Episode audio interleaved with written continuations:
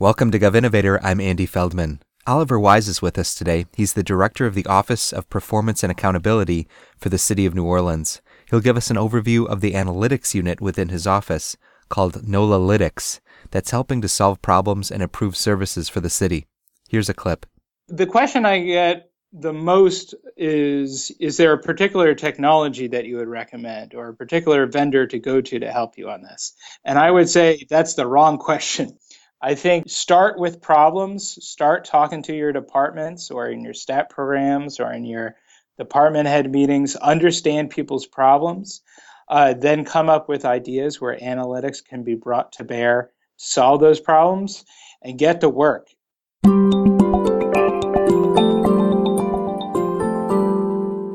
The city of New Orleans, under Mayor Mitch Landrieu, has gained a reputation as one of the most innovative and data driven city governments. An important element in those efforts is the Office of Performance and Accountability, launched in 2011. The mission of the office is to use data to set goals, track performance, and drive results across city government. Oliver Wise is the founding director of the office. He works with a staff of six, as well as a variety of partner organizations. I'm glad to have him with us today. Oliver, welcome. Thank you, Andy. Thanks for having me on.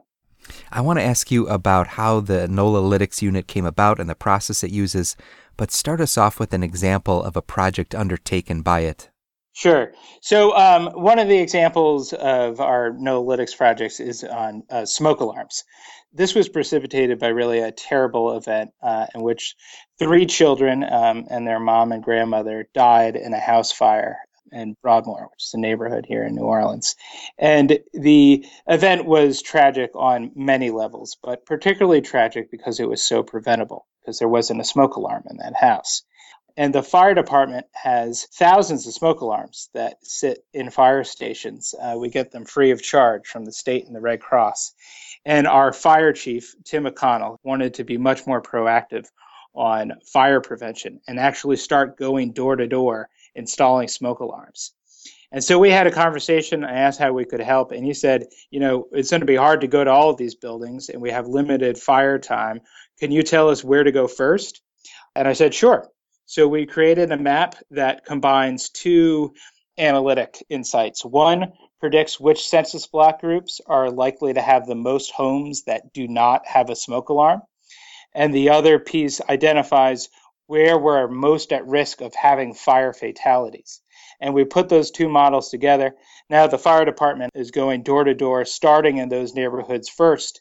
And one of those neighborhoods that they went out to, Central City, which is a poor historic neighborhood in New Orleans, they installed a smoke alarm there last March. In November, uh, there was a fire there, and 11 people were able to escape that house, including an infant, and their lives were saved because of this smoke alarm that was installed there earlier in the year.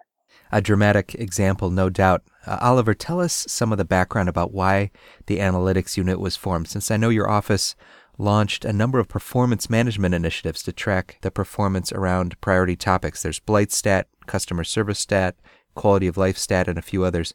What was the motivation for launching a new initiative focused specifically on analytics? Sure. You know, when we started our performance management programs, we saw in the first 18 or 24 months really remarkable returns on investment. And a lot of those returns were simply by measuring performance and injecting a little accountability in the process where previously there had been none.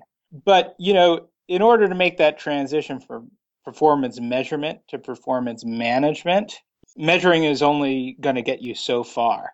Um, and you have to be a little bit more creative on how you use those insights um, in performance measurement to really yield operational improvements. And so, as we headed into year three or four or so, um, you know, to be honest with you, I think our, our return on investment curve was beginning to flatten out a little bit and I became acquainted with the work that Mike Flowers was doing in New York City. He was Mayor Bloomberg's chief analytics officer, and he was the architect of the mayor's office of data analytics. And he really took an entirely different approach to data. Whereas we were using data as a means to assess progress towards goals, and in that respect, you know, um, put some tension on departments. He was using data purely in a support role to departments. You know, he, he positioned himself as an intelligence agency to give those departments the um, the knowledge, the insights, the edge they needed in order to do the most impactful work. So, for cities already doing performance stat initiatives, in other words, already doing performance management well, what would you say to them? This is the analytics work is a supplement to that. It builds on it. It's not a separate path. Yeah. I think you're in just a fantastic position to launch an analytics initiative. You're there, you have all the data, um, you have access to your departments, and you can understand their obstacles and challenges, and there's tons of use cases that come up through those stat programs. That's where we get most of our project ideas. That's useful to know. Oliver, tell us about how the work of the analytics unit is done. Yeah, I, I think it's helpful to think of our analytics initiative as a process and not a platform. In other cities, I think people think of analytics and they think a room with 20 giant screens and seeing data in real time. Um, we take a different approach. It's about having a really concrete use case, you know, some problem that a department is wrestling with. And then we work with that department to figure out if there's an appropriate analytics intervention we can deliver. We then, you know, spend a lot of time really understanding that problem. We do ride-alongs, we sit with staff, we do a lot of studying the problem from the user's point of view. Then we get the data, do the analysis, uh, prepare prototypes, iterate that with the with the client department, and then if everything works, we we implement it and then move on to the next project. And in doing those projects, partnerships, am I right?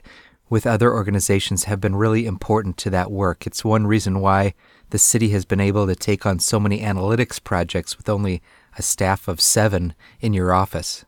Yeah, absolutely. We've been lucky to be the beneficiaries of fantastic help from uh, pro bono corporate partners, from um, academics, and from nonprofit organizations. And instead of just thinking of the these opportunities as one-offs of of help that's not going to be there all the time. We really think of it um, as part of our capacity. And so my staff spends most of its time acting as use case truffle pigs, collecting project ideas. Uh, that we assess those projects for their appropriateness, for you know if the the politics are right or if there's data to be brought to bear, um, if it's really going to be an actionable insight. And then we bring in partners to help us to do the analysis, to develop the interventions. And, you know, because of those partnerships, we're able to take on much more work. And we really stretch the dollars, the public dollars that are invested in us. Give us some examples, if you would, about your 2016 projects, the ongoing ones, and which partners are involved. Yeah, sure. So with um, LSU, Louisiana State University, they have an analytics department there.